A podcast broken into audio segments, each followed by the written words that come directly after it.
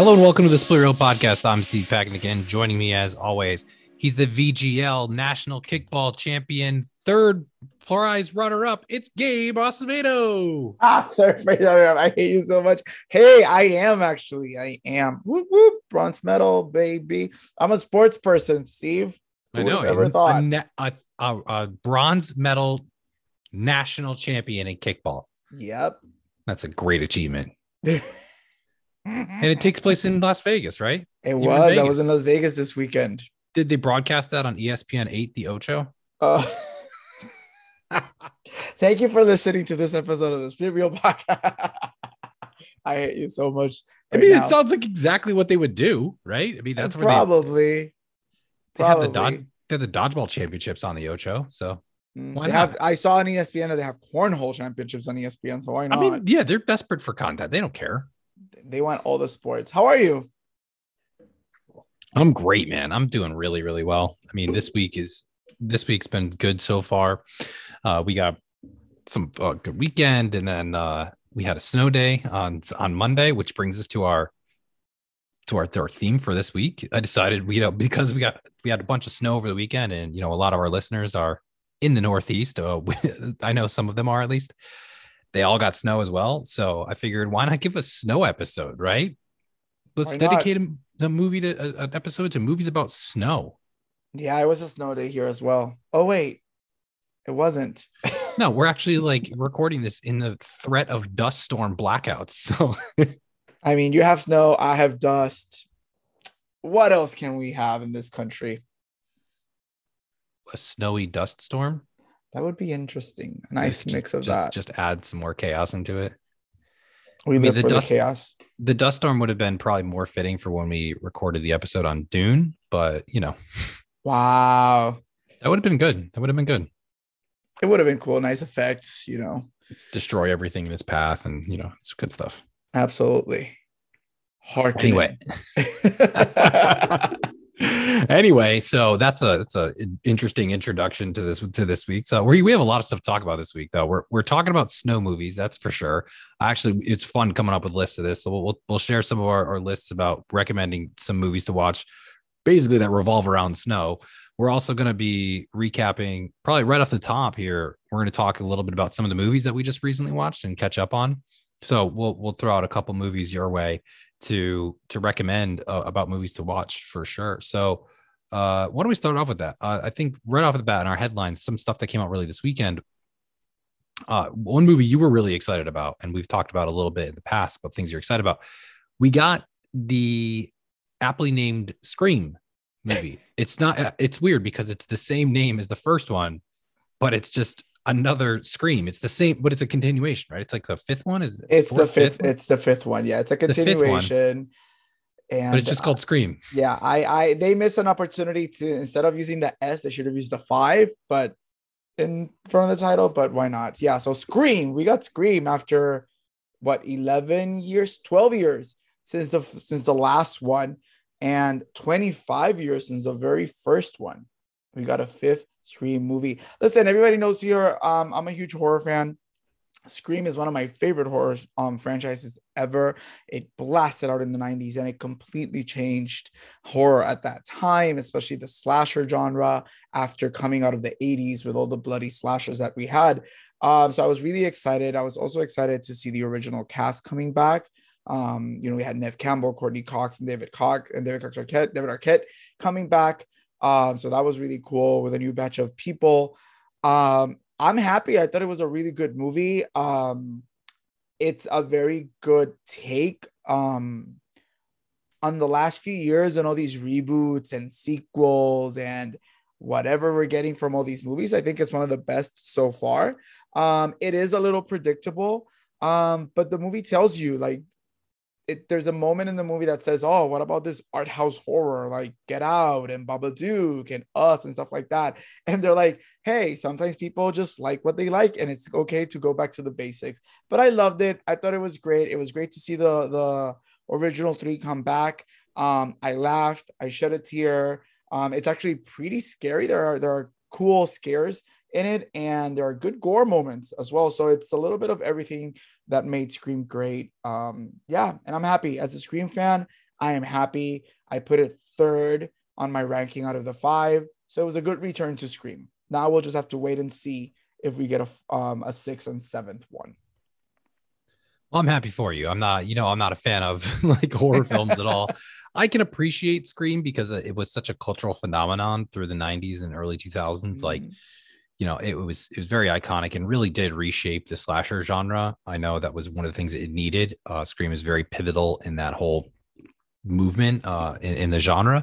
And I've seen clips of the first one, and I know it's like terrifying to me, so I don't watch the horror films at all.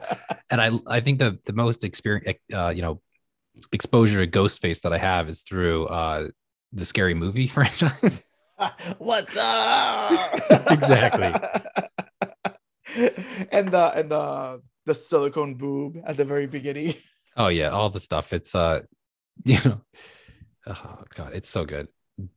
Do you know where I'm hiding? It's like, yeah, you're behind the curtains. You're behind the curtains. You're behind the sofa. No. Yeah. Yeah, those movies are a lot. The first two are great. Then came everything else. Yeah. That's the most exposure I have to Ghostface. So I don't really watch a lot of horror. So I'm really glad you were able to see that. It's actually been like a good horror like streak for you a little bit. You know, you really enjoyed the Halloween movie. You got the Scream movie. Any other ones that are coming out? Like, is there going to be another? I don't think so. Or not right off the top of my head. But yeah, it's been a good run. I'm really happy. You know, we're in the era of reboots and sequels and taking what was once cool and making it fresh again. But yeah, it was good. It was a good movie. I had a blast. And it's just what you want. There are certain movies that I think we want to see. What we want is what make them great. And this is what we got. It's just what made the movie, what made Scream great. And this is it. Did it reshape the genre like the first one did? No. Was it a little bit predictable? Absolutely. Like 30 minutes in, I guessed the killer, but you're like, it's fun. The kills are great. There's tension. The acting was super cool. The writing is pretty witty. What else can I ask for? Is there a movie this is something I'm just thinking about off the top of my head. Is there a movie of the past like 5-10 years in the horror genre that reshaped the genre again? Like, you know, we going all the way back to like something like The Exorcist shaped it. And then like, you know, some of the introduction of slasher films, and then, you know, Scream reshaped it again in the 90s and took it over again. And then stuff like Saw took over in the 2000s. And then you had like the super low budget, like Paranormal Activity stuff. Like, is there anything in the last like couple years that ever has like arisen as like something that you said could be a really good future for horror or anything like that? I don't know if reshaped the genre would be the word, but if I were to choose, I would say Get Out is the movie that most horror fans reference in the 2010s, about a movie that came in and gave us something new and fresh, and took horror, what is called as quote unquote elevated horror, and gave us that elevated artsy horror, you know, because Get Out is basically a drama with horror elements in it. So I would say Get Out is the movie that a lot of people refer to as like, okay, this is the movie for the horror genre that defined this specific decade. So I would say Get Out. And in contention, maybe something like Hereditary or Midsommar are in there as well, but definitely Get Out would be my pick. Okay, no, that's a good call, because I mean, this is especially just off the top of your head, because I would say, yeah, Get Out's a good look at that, because it also, you're right, it elevated it, made it more back into the prestige area there, where it's getting nominated for Academy Awards, and people thought it should have won Best Picture that year, actually, and actually talks about different types of horror as well. Mm-hmm. I've heard the same thing with the Hereditary, not the same thing, but I've heard like how Hereditary has been really big for this this sort of movement, because it's another franchise you can include in there, so that's pretty good. Yeah, because Hereditary, I love it. Hereditary, because what I can't even speak today. Hereditary did was that it took the artsy thing and brought it into like the possession genre of horror, because Hereditary is more demon and possessions and this and that and cults, and it took what Get Out did with a more mainstream kind of horror and put it into the possession horror, which is really cool, but still maintain the artsy thing, which was really cool. I know you'll watch Hereditary right after this. Yeah, probably not going to see that movie. Not definitely not seeing that.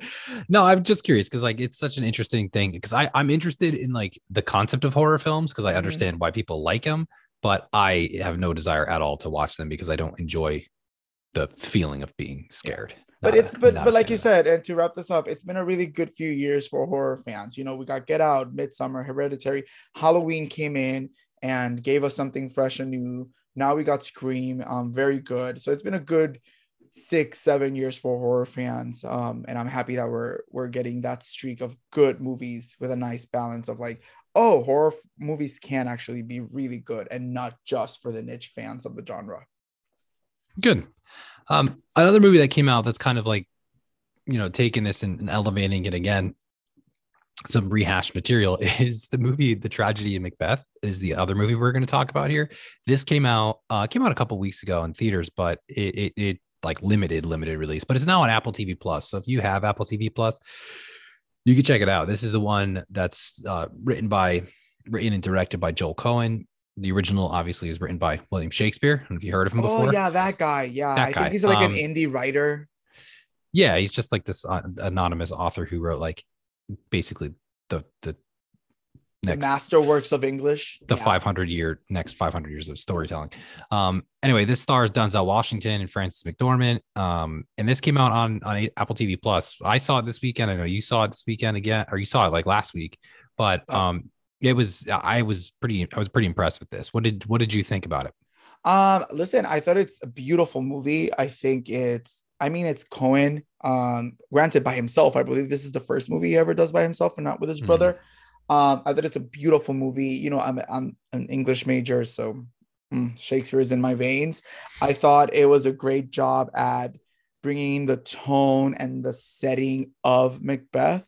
I loved the staging. I loved the production design. It gave me the theater feel without feeling too like a camera was just there recording a play, which is something that I really loved. The effects were fantastic. The cinematography is beautiful. All the technical aspects are great. I am in love with Katherine Hunter as the crazy sisters. She was fantastic. That first scene that we get her, what she does with her body, I'm like, wow. She is in Harry Potter Order of the Phoenix in 2 scenes. So Harry Potter people, yay. Denzel is fantastic, of course. I thought it was fine. It's Shakespeare. You either love or hate it. I walked away thinking it was just fine. It's nothing special apart from the technical aspects. I do have one complaint, and I never thought after seeing the movie this was going to be my complaint. And is that she is fantastic because Frances McDormand is always great. But I do think she was miscast as Lady Macbeth. I don't think she has chemistry with Denzel Washington.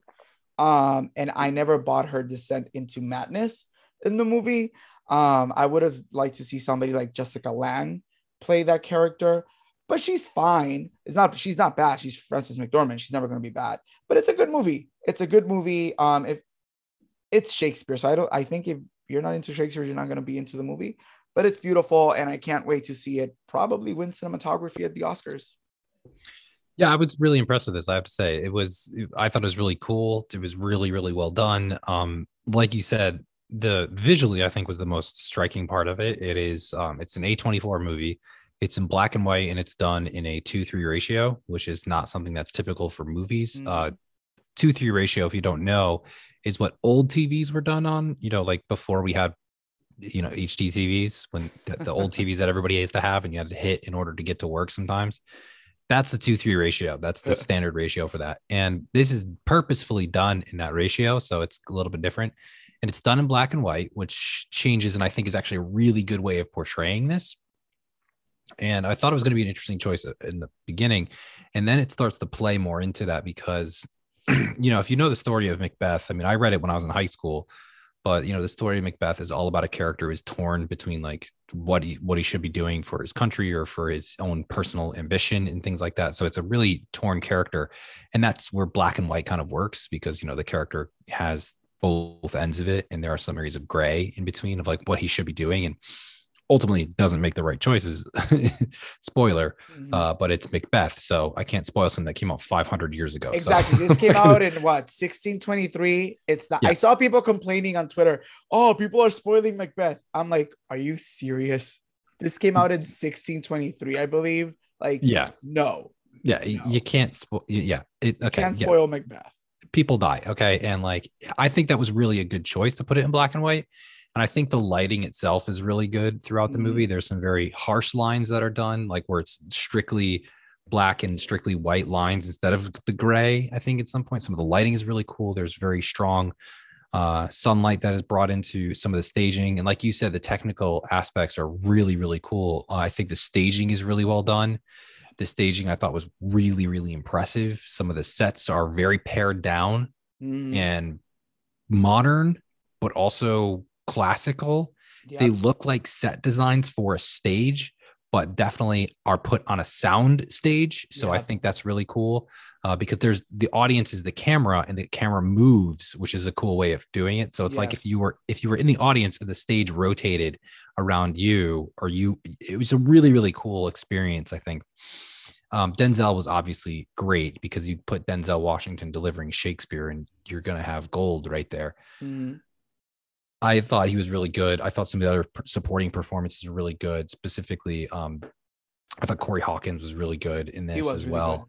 Really I don't understand why Steven Root is now in everything, but he just shows up in this. He's just in everything. He was in the latest episode of The Mandalorian too. I don't know if he's just in everything. Francis McDormand she's fine. I didn't think she was that great, but some of the other performances I thought were really, really good. Including I thought even Brendan Gleeson or Harry Melling, who is having a surprisingly great career. I'm actually really, really surprised. Harry Melling, by the way, if you don't know, is in Harry Potter.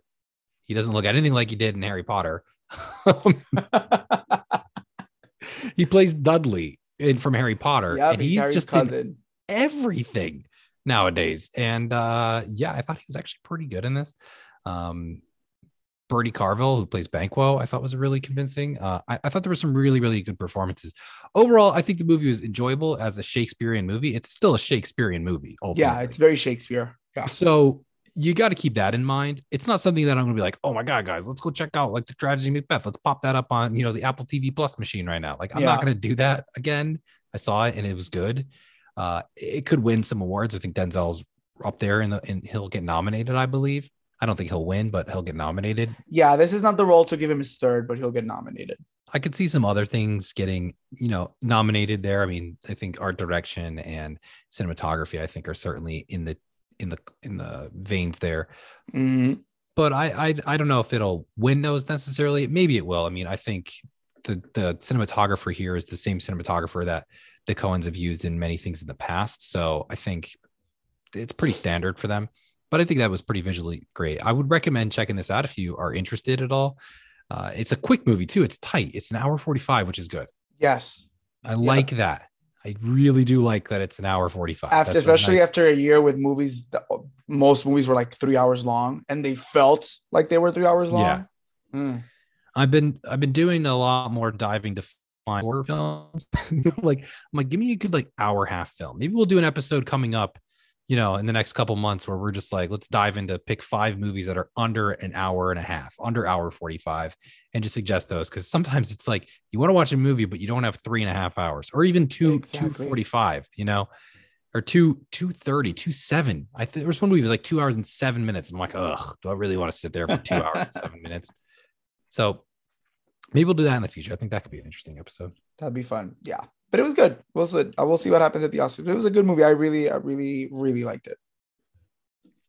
The next thing we want to talk about here before moving into our snow movies is a trailer that just dropped, not for a movie, but for the next Marvel Studios television show, which is the one that we are probably the most excited for this year, and that's Moon Knight. This is the series that stars Oscar Isaac as the titular character. It comes out March 30th on the Disney Plus machine, and the trailer just dropped yesterday, I think, as we're recording this. That's yesterday on Monday, and this movie, TV show, looks so good. It looks so good, and this isn't just because I'm not going to lie to you. Some of it is definitely influenced from the fact that we are big Oscar Isaac fans. Yes, you and I are both big Oscar Isaac fans. Look at his face. So, I mean, it's not hard, but it just looks really, really good. Do you have any thoughts? On Oscar Isaac. That's it. That's the thought. No, it looks really good. I think it was the only reason I had in the background football yesterday on my television, because I was waiting for the trailer to drop. I was unpacking from the weekend that I came from Vegas. It looks really cool. It looks good. You know, even the week, I think we said here, like, I'm not a fan of Captain Winter Soldier, but even that had really good moments in it. So even I think Marvel's shows have been really, really satisfying and really good. This is a different take. Moon Knight, I'm really excited. I'm really curious and excited to see how they tackle him, because Moon Knight tends to be very violent. He's one of the most quote unquote violent characters in the MCU. And Marvel has a tendency of, you know, PG-13-ish everything.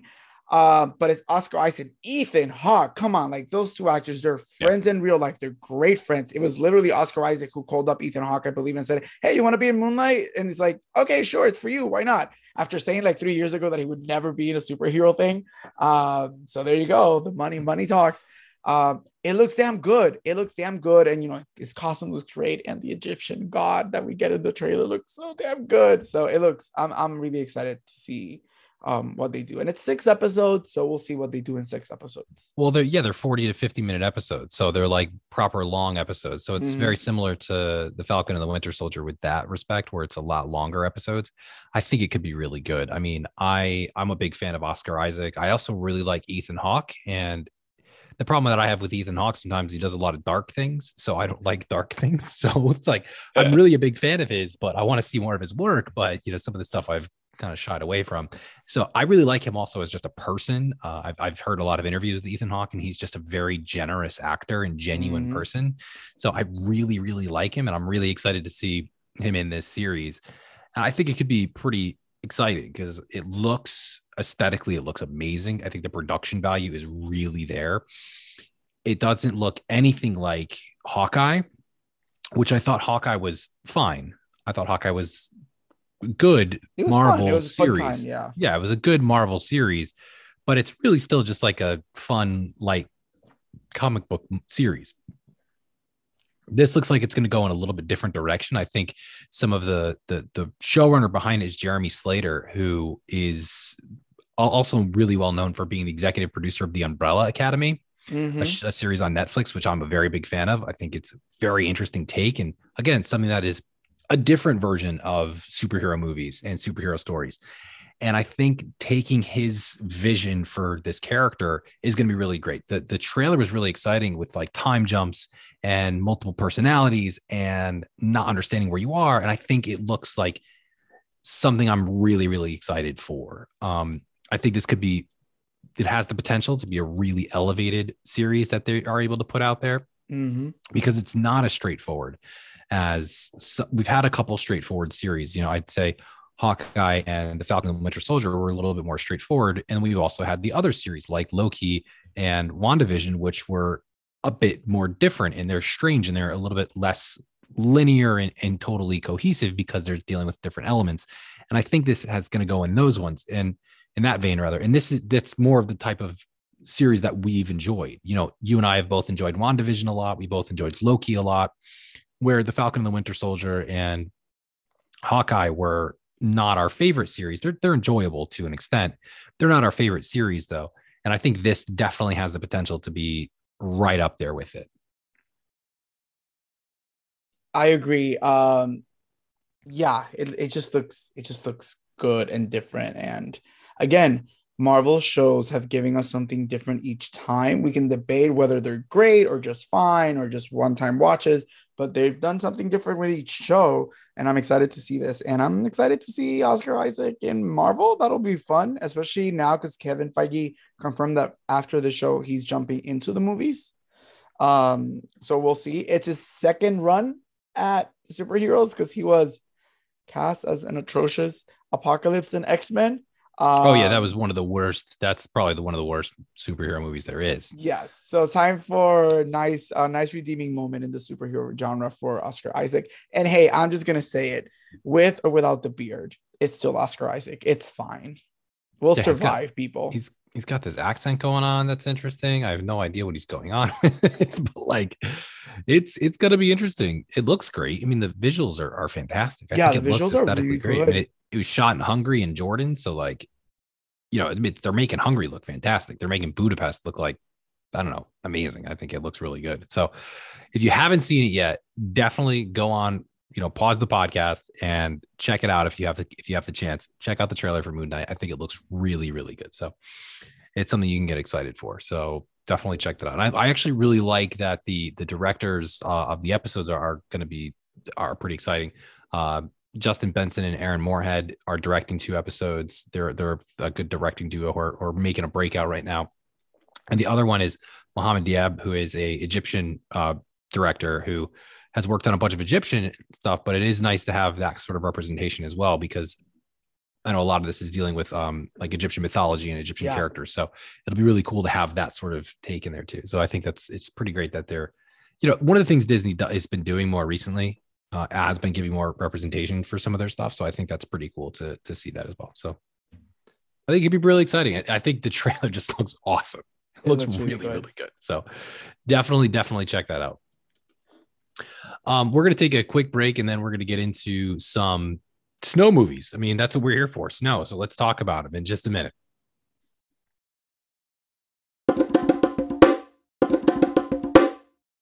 So we're back and we're going to talk today about snow movies. This is something that came up really over the weekend. We were trying to figure out the theme for this week and talk about stuff. We were going to go into some different things, but we decided ultimately with the snowstorm that came in over in the Northeast, at least, and across the East Coast, like, why don't we talk about snow movies? You know, things that like just any movie in which snow plays a very significant role. I thought this was kind of funny.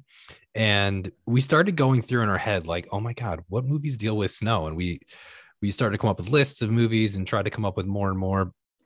I think I ended up having a list of 30 movies. You had something like 20 something movies on your list. And then we were like, okay, we can't talk about all of them because it's a little bit ridiculous. So we whittled this down to 5 movies each that we are just going to share with you. Now, these aren't like the best snow movies. These are, you know, high quality snow movies. These are just movies in which snow plays a significant role. That we like.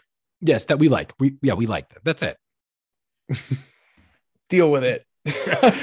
Whatever, it's fine. It gets a little bit more of a taste into our tastes. You know, sometimes our listeners are hearing about like movies that are out recently and they might not have seen them, so it doesn't really help. But I guarantee you a lot of our listeners have seen some of the movies on my list and some of the movies on your list. They're really, really good movies. I think they're really fun movies to talk about, so we're just gonna talk about some of them, you know. Now, I'm sure that people will be upset that we didn't talk about some movies. Like, someone's going to be like, oh my God, how did you not talk about Ice Age? Because we're not talking about Ice Age. Mm-hmm. Sorry. Although that movie, just quick side note, because I guess we will talk about Ice Age really quickly. That whole franchise, by the way, is ridiculous.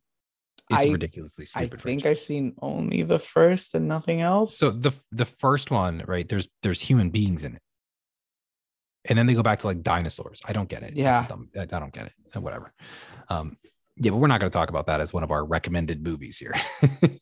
But we've got a ton of recommendations here to talk about. I think these were just really fun. We've decided also for our list not to include any holiday movies, any Christmas movies, anything like that, because that's just too, not easy, but it's too cheesy. Like, you don't want to put in Christmas movies because that's just kind of boring. Yeah, and it is easy. Like, oh, snow, but Christmas, because this is a movie. No, it's too easy. So no Christmas movies in this one, people. Go back a couple episodes and you'll hear our Christmas movies draft. Yeah, exactly. We did a whole episode on that, so we're not going to talk about any of those. Exactly. But it was actually honestly difficult to whittle this down to 5 movies. Because our list contained movies that we actually like a lot. Yeah. You know, do you want to start off with your first movie on the list? Yeah. Okay. Well, so let's get into it. Let's start talking about these movies. I think it's really fun. So what's your number one? Your first movie on the list? Here. Listen, my number one movie is a movie that came out, oh my God, almost 10 years ago. And yes, I am obsessed. It was my number one song in 2021, almost a decade after the movie came, and it's Frozen. Shocker. If you know me, are you really shocked that Frozen is in this list? No. So you're talking about the 2010 horror film that came out called Frozen? That's yeah, absolutely. Yes. The song for that I play every single time. Do you know that that's an actual movie, by the way? I know it. That's an actual movie. Where people get stranded on a chairlift and have to survive. Yep. Anyway, I know that's not the movie, but that is another Frozen movie. Well, contrary to Steve's just little summary, I'm talking about Frozen, the Disney animated one, the movie that gave us Let It Go, a song that to this day we can't escape. And actually, that song was dethroned today by We Don't Talk About Bruno from Encanto. That song just became the highest Disney song in over 20 years. But anyway, Frozen, basic story. Elsa, Anna, sisters. She has power. She freezes Arendelle, and Anna has to, talk to her so she can unfreeze Arendelle. This movie became a huge hit for Disney. It reminded a lot of fans of Disney, like myself, of the famous Renaissance era. Like I said, Let It Go became a huge success. This movie won a couple Oscars. It has a sequel. There's a third part coming up, I think, in 3 years. And it's about snow because her powers are about ice, and she literally freezes the entire place. So there's a lot of snow, and there's a cute little snowman, and there's a huge little snow monster. So if you haven't seen Frozen, you probably are one of the few people in the world that hasn't seen that movie. So go watch it because it's great and it's funny. Yeah. And if you haven't seen it, you definitely don't have kids. Number one, like there's no way you could get away from it. It's unbelievably popular. I remember when that came out and being like, because I didn't hear about it. Like I think it came out and my sister was still working at the movie theater at the time, and it just kept going and people kept going and seeing it. And it just was like one of those things where it just was trending in the theater and just churned out every single week. More and more people are going to see it. And then Let It Go became like the song that it became. And it was just a huge, huge phenomenon. I remember that. Yeah, for sure. I mean, it's a good movie. It's a really solid movie too. It's a really good movie. I remember I was teaching elementary school that was my last year teaching elementary before I moved to high school. And obviously all the kids were obsessed with Let It Go. It was granted, so was I. But, it was in school playing every single day. Yeah, it's definitely a good one. Yeah. Good one. What's your first one? My first one is the whole one of the main theme of this whole episode was because I had a snow day the other day. Mine is Snow Day, the 2000 Nickelodeon movie Snow Day. This was such a great movie for me as a kid. It came out at the perfect time. I was 12 when this came out. So was that, is that 2000, 2001? 2000. It came out. Wow.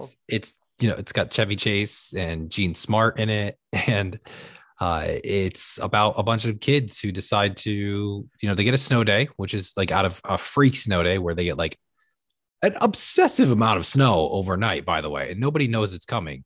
That's really, really bad projections by the meteorologist, minus Chevy Chase, by the way. Like they have no idea. And they get like 2 feet of snow. It's pretty ridiculous. And a group, there's two coinciding stories that are going on. One is like a group of young kids are trying to stop the snowplow man from, from plowing the streets, from doing his job. Literally, The guy is there to do his job, which is plow the streets and make sure people can get places safely. And these little kids are like, no, we want a second snow day. So they like literally try to, they kidnap his bird and do all this crazy stuff. Wow, I remember that. The bird. Yeah, it's Prudence. That's the bird's name, remember? Or Trudy, right? Trudy. Yeah. Yeah. Wow. Yeah. Oh, yeah. Yeah, it's a pretty great movie. And the other one at the same time, it's a snow day, so anything could happen. So this guy tries to, hook up with this girl, and his best friend is also in love with him. I don't know. It was good. I love this movie. I think it's really, really funny. I remember it being a Nickelodeon movie, and I remember them making a snow fort and playing Super Nintendo inside the snow fort and thinking that was the coolest thing I've ever seen. Oh, that's right. That they go into the little slide. They have like a little slide going in. Yeah. And I haven't seen that in ages. I want to see that movie now. Yeah. Snowplow Man comes by and nearly kills them by destroying the whole thing. Yeah. He like almost kills them and kidnaps a kid. Like it's pretty messed up. Like that guy should be in prison. It's pretty crazy. What the 2000s used to get away with. Oh, it was really good. I love that movie. Oh, it's great. And if you want to check it out, it's on Prime right now. You can check it out on Prime. You know, I'm gonna put that in the background while I'm making dinner because I want to see that movie. I might have had it on VHS actually, in the orange Nickelodeon VHS. Isn't it the main theme song is by Hoku? Yes, I do remember that. Is it Another Dumb Blonde? Is that Another Dumb Blonde? Yeah, Another Dumb Blonde. Yep, yeah. There you go. That's the main theme. Another Dumb Blonde. I think that became their biggest success ever. Yeah, that was her biggest success, I believe. I think she had another one too. I don't remember. Is that? I'm just trying to think. Like that's it. Yeah, that's my first movie off the list. You can't go wrong with that. Yep, it was that, and then Perfect Day from Legally Blonde. Yep, Perfect Day, Legally Blonde. There you go. Yep. Wow, we're old. Oh, cool. It's great. Shall we move on to my second one? Yeah, let's get your second one up here. Otherwise, we can keep talking about this for too long. Absolutely. My second one, a huge fan of fantasy as well. And my second one is Narnia, The Lion, the Witch, and the Wardrobe. The only good one of the trilogy that they ever did, in my eyes. This is the first book this is the first film based on the first of a series of books by C.S. Lewis. It came out in 2005. And it's also a story of four siblings that are adopted by this man and in his house, there is a wardrobe and it's a portal to a different world. And they go into Narnia. And when they walk into Narnia, Narnia is frozen by the witch, played amazingly. Oh my God, why am I blanking on it? By Tilda Swinton, who I still believe she deserves an Oscar nomination for this movie. It's a great fantasy film. I believe it was one of the top grossing films of 2005, along with Harry Potter, and I'm blanking on the other one, but it's really, really good. And like I said, it's the first of the trilogy that they did. They never did the fourth one, which I thought they were going to do, but they never did. It's just a great movie. Great performances, great visuals, great costumes. You have James McAvoy playing Mr. Tumnus. So if you haven't seen that, again, who are you and why are you listening to a film podcast? But we still love you. Keep listening, please. Go watch Narnia. It's great, really, really good. I love that first movie. I wasn't the biggest fan because I was really a big fan of Lord of the Rings, and then they had this giant fight in the end of that, and there was no blood, and I was like, wait, what is this? There's no blood. The lion's just mauling people. Why is there no blood? So yeah, I was like, this is weird. There's no blood. Peter Jackson isn't directing this one, so I was a little weird out. My number two on here is a movie that I remember seeing for the first time in elementary school. Like in school, we watched this, and you can't talk about snow movies unless you talk about winter, as in penguins and Eskimos and igloos and ice.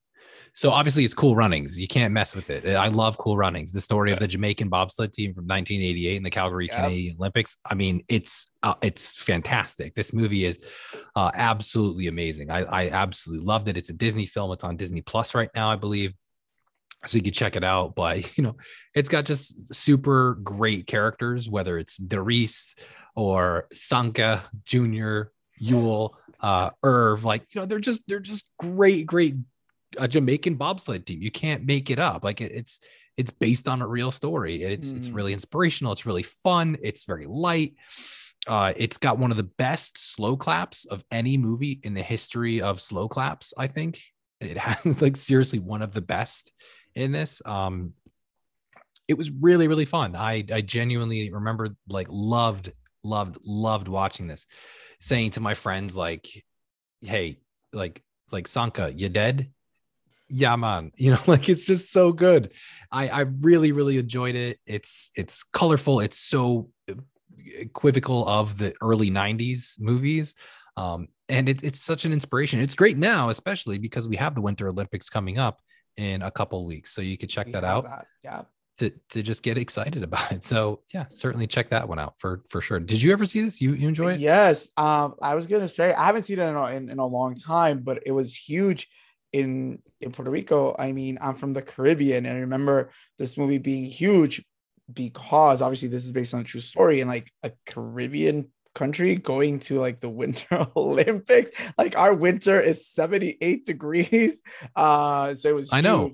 I mean, some people say they can't believe that Jamaica, they have a bobsled team. Yeah. So it was wonder art. So it was huge. I remember this movie just everywhere. I definitely saw it a few times when I was a kid. I haven't seen it in years. It's definitely something that I would revisit just for a good time. But I remember really, really liking it. Yeah, it's definitely a really, really fun one. I mean, it's one of my, I think Disney does some really good sports movies. I think they have some fun ones in their wheelhouse sometimes. Yes. Every once in a while you get a good one. And I think this is one of theirs from the early 90s that I would highly, highly recommend. And it's great for kids too. So, I mean, if you want to check it out or just get some good nostalgic kickback, it's a fun one to put on. It's a fun movie. Absolutely. I'm with you. Disney actually does have good sports movies. Every once in a while, they've got some really fun ones in there. Well, yeah. and even you know, we can argue the merits if they're good or bad, but most of them are just enjoyable movies, like for a good family time. So I'm with you on that. I mean, one we didn't have on our list, like The Mighty Ducks, is on. You know, could be a good snow one, but it's just cold because it's Minnesota. But, yeah, that's it. That's cold year round. It's just cold. Yeah. But yeah, I mean, that's a Disney movie. You know, you got like Remember the Titans. You have Invincible. There's some fun ones throughout there. Yeah, that's true. So true. My number three? Yes, my number three is a science fiction disaster movie. I love me a good disaster movie. They're cheesy and their effects tend to be horrible, although this one is an Academy Award nominee. And it's The Day After Tomorrow. The Day After Tomorrow is directed by Roland Emmerich. He loves giving us disaster movies. And it stars Dennis Quaid, Jake Gyllenhaal, you know, a couple years after Donnie Darko, right before Brokeback Mountain. And it just tells the story of, guess what? Global warming and how the world is going to suffer three huge winter, the new ice age, and three huge winter hurricanes converge into one. And the entire northern hemisphere of the world just gets frozen. Yeah, it's a future documentary. Yeah. Yeah. So basically, you know, what's going to happen in the next couple of hours. It's a great movie. I really like it. Like I said, I love disaster movies. I don't know why I'm really drawn to that genre, but I actually think this is one of the best disaster genre movies out there. The effects are really cool. The landscape, especially towards the second half of the movie when we get the entire world starting to freeze, just really, really damn cool. And this is just a good movie. It's a fun time to put on. You know, you have Jake Gyllenhaal, Emmy Rossum as well. So if you haven't seen The Day After Tomorrow, go see it. It's a really fun movie. It is a little long, but it's it's Roland Emmerich, so his movies tend to be 2+ hours. But it's good. It's good, and I don't think it feels long. I was gonna say you definitely are disrespecting Emmy Rossum in this because I was a big fan of hers because of this movie. This movie came out, and I was like, that person right there. I really, really fell in love with Emmy Rossum for like a good year. Because of this movie. It was this movie, and she did the Phantom of the Opera. Yeah. The same, I think it's the same year too. I recall. I think Phantom is the next year. Maybe is it? Nope, same year. Both 2004. Yep. Oh, wow. Both of them 2004. So I was in high school, and we showed these in school for some reason. I don't know why we saw this in school, but they showed it to us. It's like one of those things, like when you had a sub and you had nothing else to do, they put on The Day After Tomorrow. Absolutely. I don't know. Best but yeah, really, really enjoy this one. And you're right. Snow plays a very big key part. It gets very cold to the point where everybody dies because you literally freeze instantly in the movie. Yeah. It's so. Yeah, I remember being terrified of being that cold.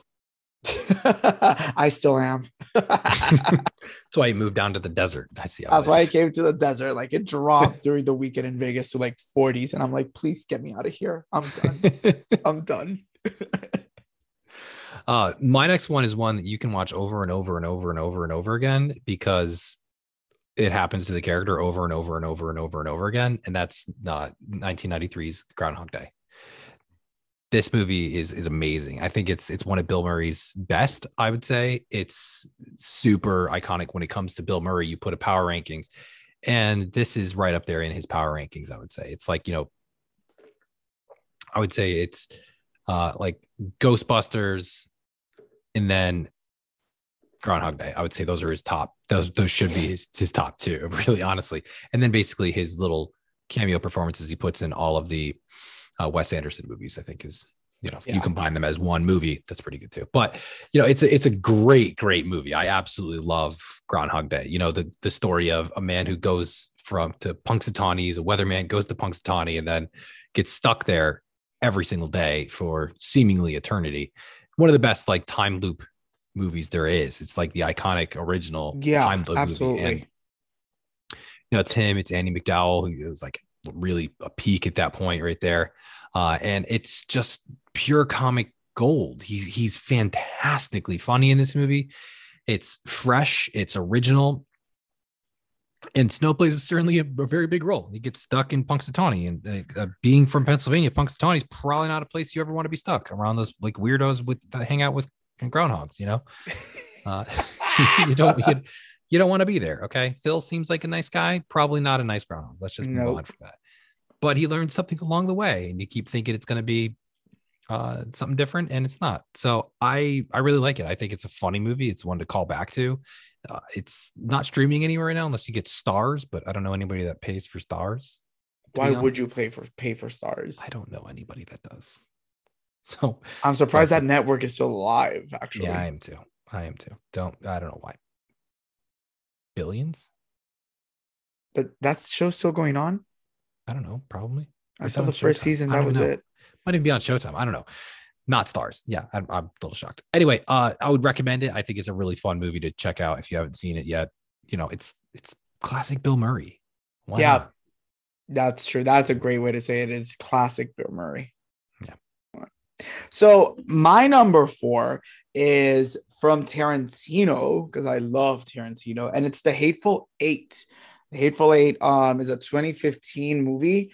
A Western, because it's Tarantino, starting Samuel L. Jackson, Kurt Russell, Jennifer Jason Leigh, in an Oscar-nominated performance, Walter Goggins, Tim Roth, Bruce Dern, and a few others, you know, and it's the story about Samuel L. Jackson taking this prisoner through a trek and being caught in a horrible snowstorm, and these 8 people just meet up in a cabin, and nobody knows who is who, and it becomes this murder kind of gang related story. Very violent, very Tarantino, very bloody.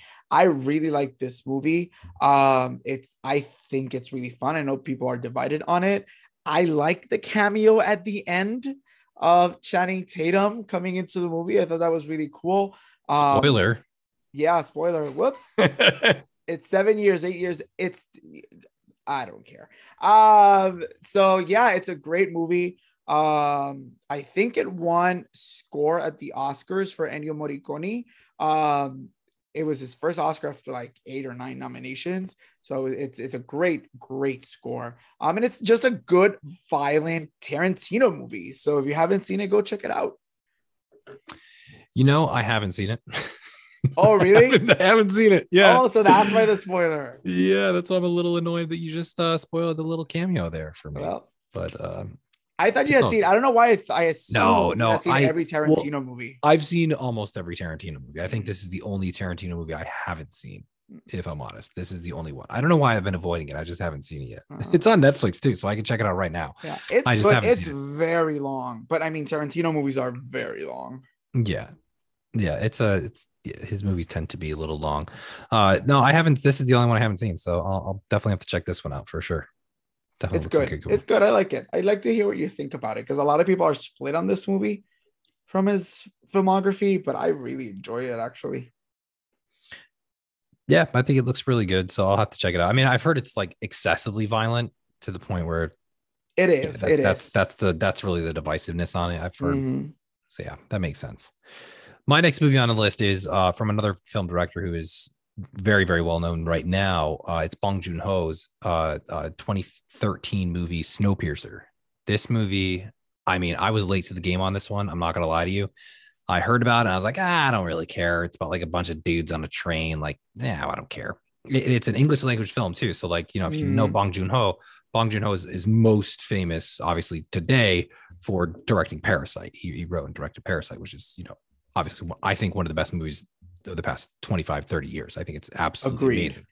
That movie is incredible. But so, you know, he wrote and directed this movie as well. So he wrote and directed, along with a bunch of other people, based on some other stuff. But he wrote Snowpiercer, which stars Chris Evans and Jamie Bell and Tilda Swinton, as well as in this movie.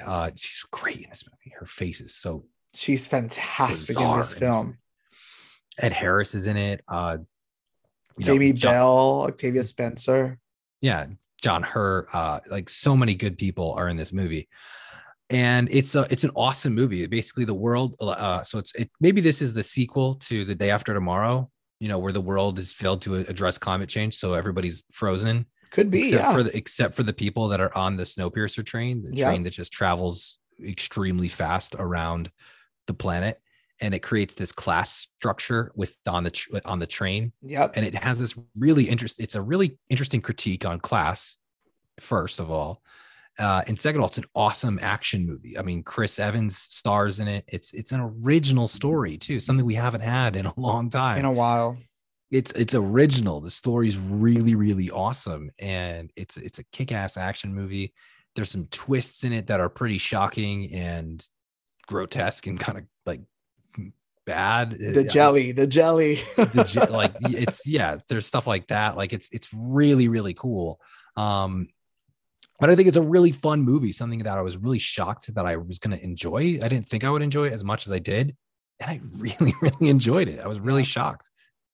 Something that I love about that movie is the production design and how we go further into the front of this train and the cars just get progressively more high end. And I'm like, this is just damn cool. Yeah, it's a really cool critique on some of those other things. Like it's because it's based on, I believe, a French novel, and it's a really, really cool story. And they made it into a series, I think, on some TV. I think it's TNT. I think they're going into the third season. Actually, is it? I don't know. I believe they're going into the third season. I've heard reviews on it, but I haven't seen it. Yeah, I haven't heard many good things about it. No one's told me to watch it. But if you're going through a third season, people are watching it. I mean, it's on TNT, so I assume people are watching it. I guess so. I would highly recommend the movie. Check out the movie. It's on Peacock right now, so you can check it out. I would definitely recommend it. It's very original. It's a really cool movie too, so I would definitely suggest checking it out. It's really good, really, really good. So to end, I'm going to end in a nice little double feature, not only in genre, but the author of the original work. So I'm going horror, and I'm going to end with The Shining and Misery, two adaptation of one of my favorite authors, Stephen King. The first one, The Shining, is a Stanley Kubrick directed movie, and he also adapted the screenplay.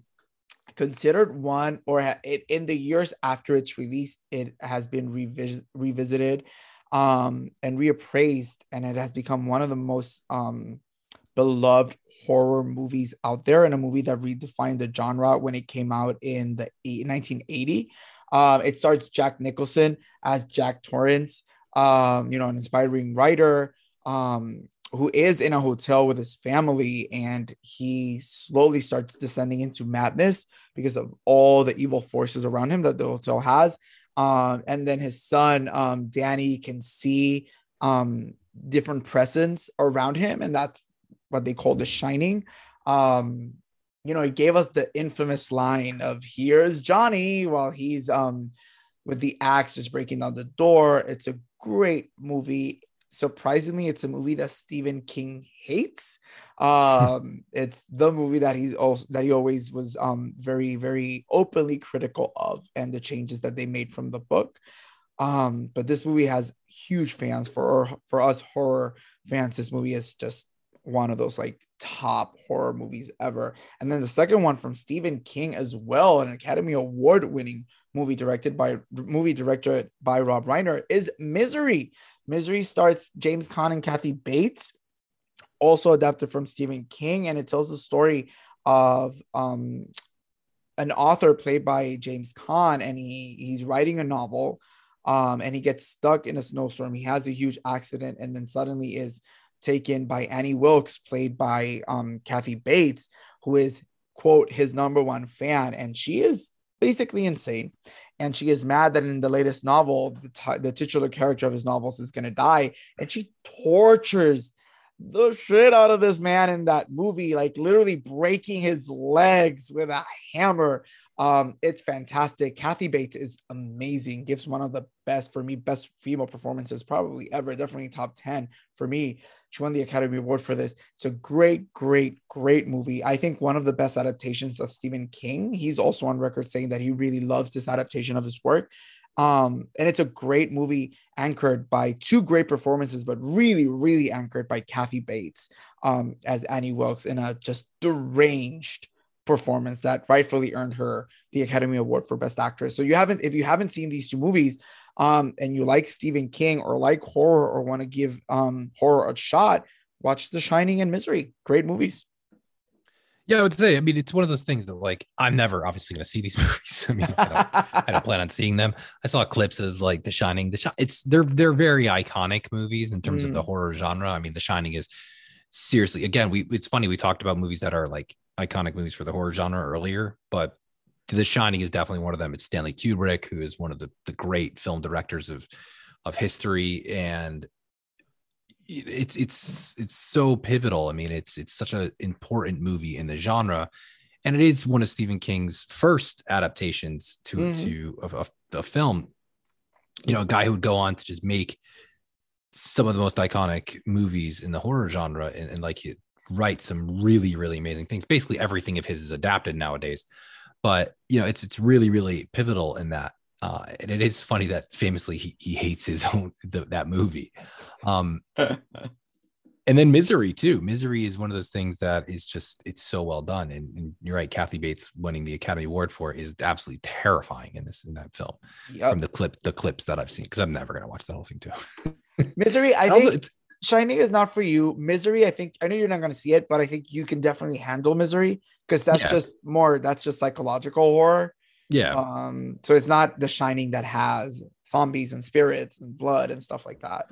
I would say it's interesting for the fact that the director of Misery is Rob Reiner, because he goes on from making like he's best known for making like This Is Spinal Tap and The Princess Bride, and then When Harry Met Sally, and his next movie after The Princess Bride and When Harry Met Sally is Misery. So like the exact opposite of what you could expect from him. What is oh my god, before we move on to your last, that adaptation of Stephen King that came out a couple of years ago that you went to see, The Dark Tower. The Dark Tower. It was one of the worst movies I've ever seen. It was atrociously bad. That movie is horrible. It was horrible. I was so disappointed. I remember when you saw it with Jake, right? Yep. And I was very, very excited. And you guys came back and your face was like, oh, the Dark Tower, a series that I'm a very big fan of. I've read the books, all of the books of it. Very big fan, very excited to see it coming to the screen.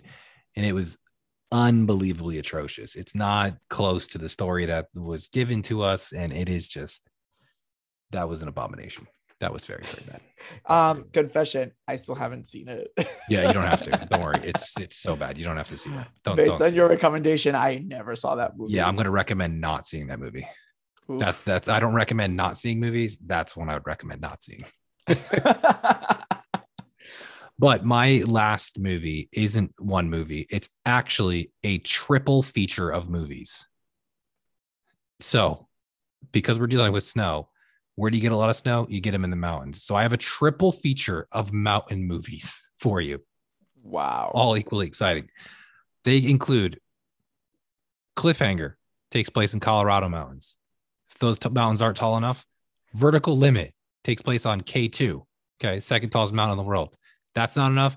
Okay, let's go to the top. Everest. That's the tallest mountain in the world. Let's go. So three movies there, Cliffhanger, Vertical Limit, and Everest. Starting off with Cliffhanger. This is, oh my God, Cliffhanger. What a movie. It's Sylvester Stallone acting like he can climb a mountain.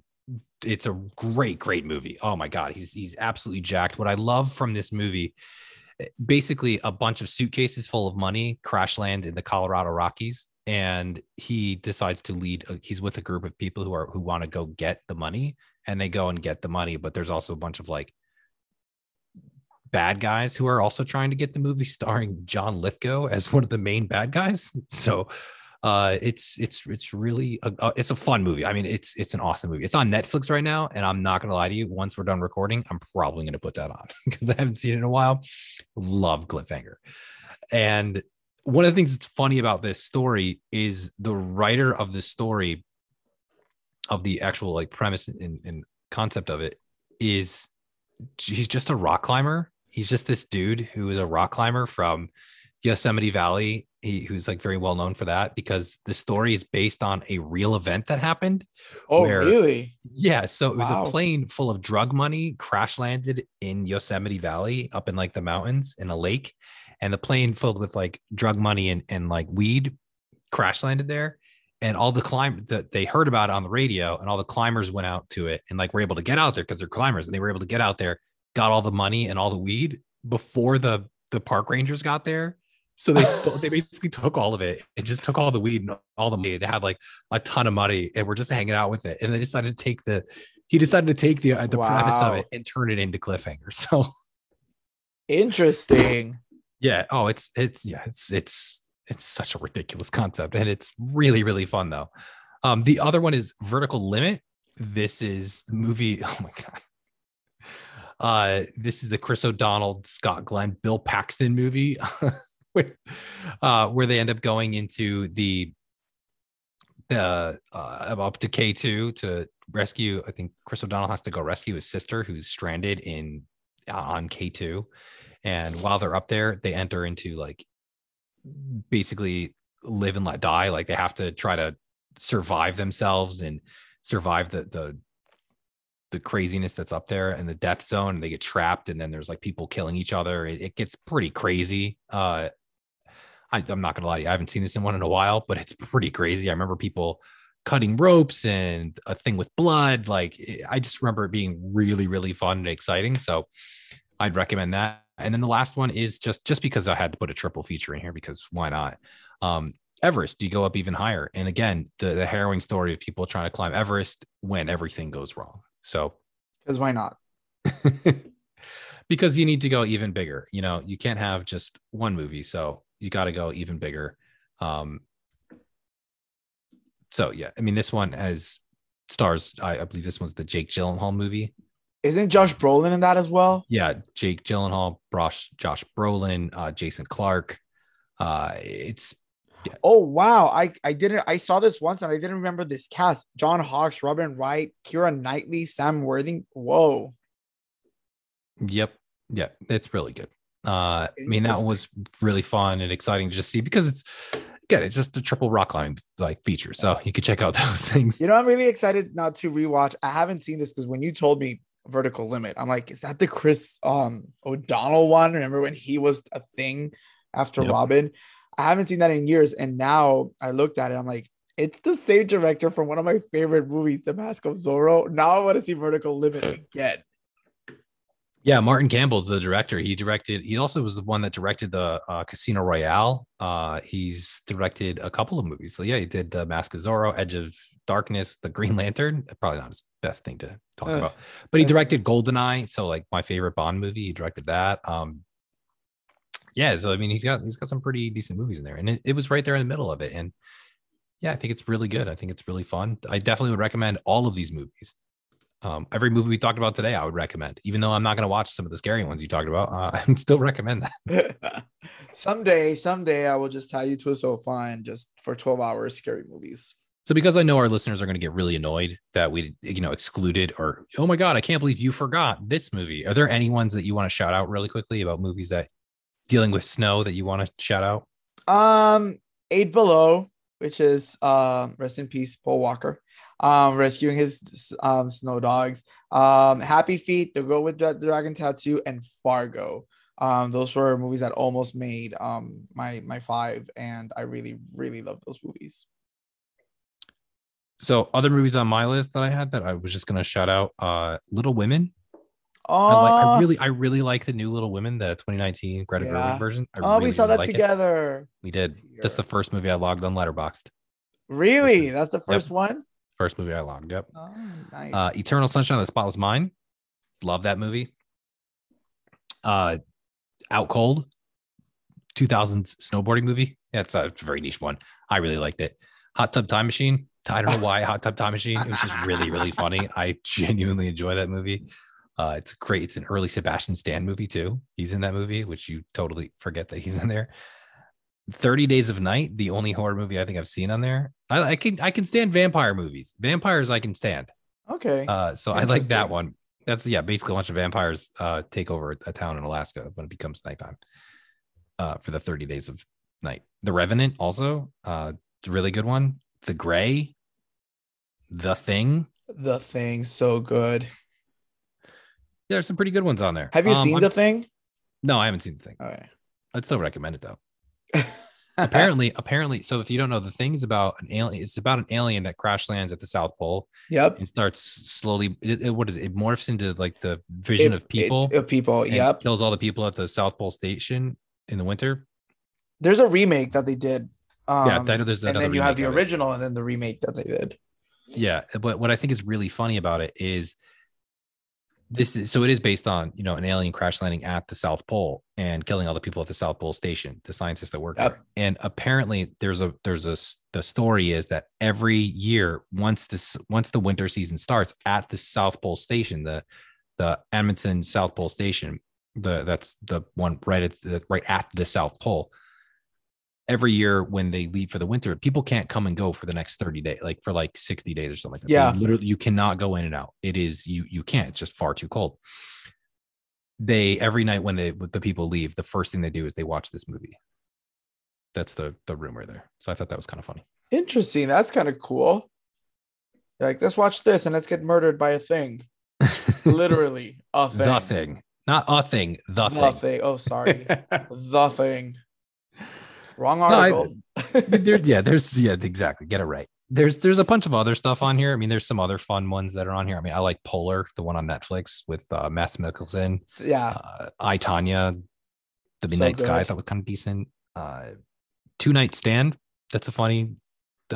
Never seen it. Comedy. Yeah, a guy wants to have a one night stand and there's a snowstorm and he gets snowed in at the person's house, so it becomes a 2-night stand. Oh, interesting. Yeah, pretty funny. Miles Teller, charming. Enough.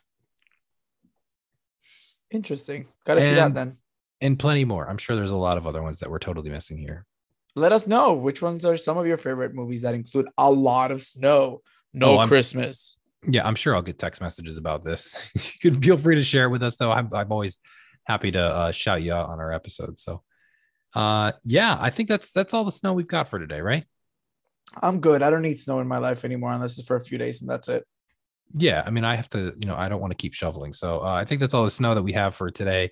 We'll be back next week with more exciting stuff to talk about. So definitely check out these movies. Check out the movies we talked about before. Watch the trailer for Moon Knight. Get excited. We got a lot of good stuff coming up. So thank you so much for listening, and we'll catch you next week. Bye.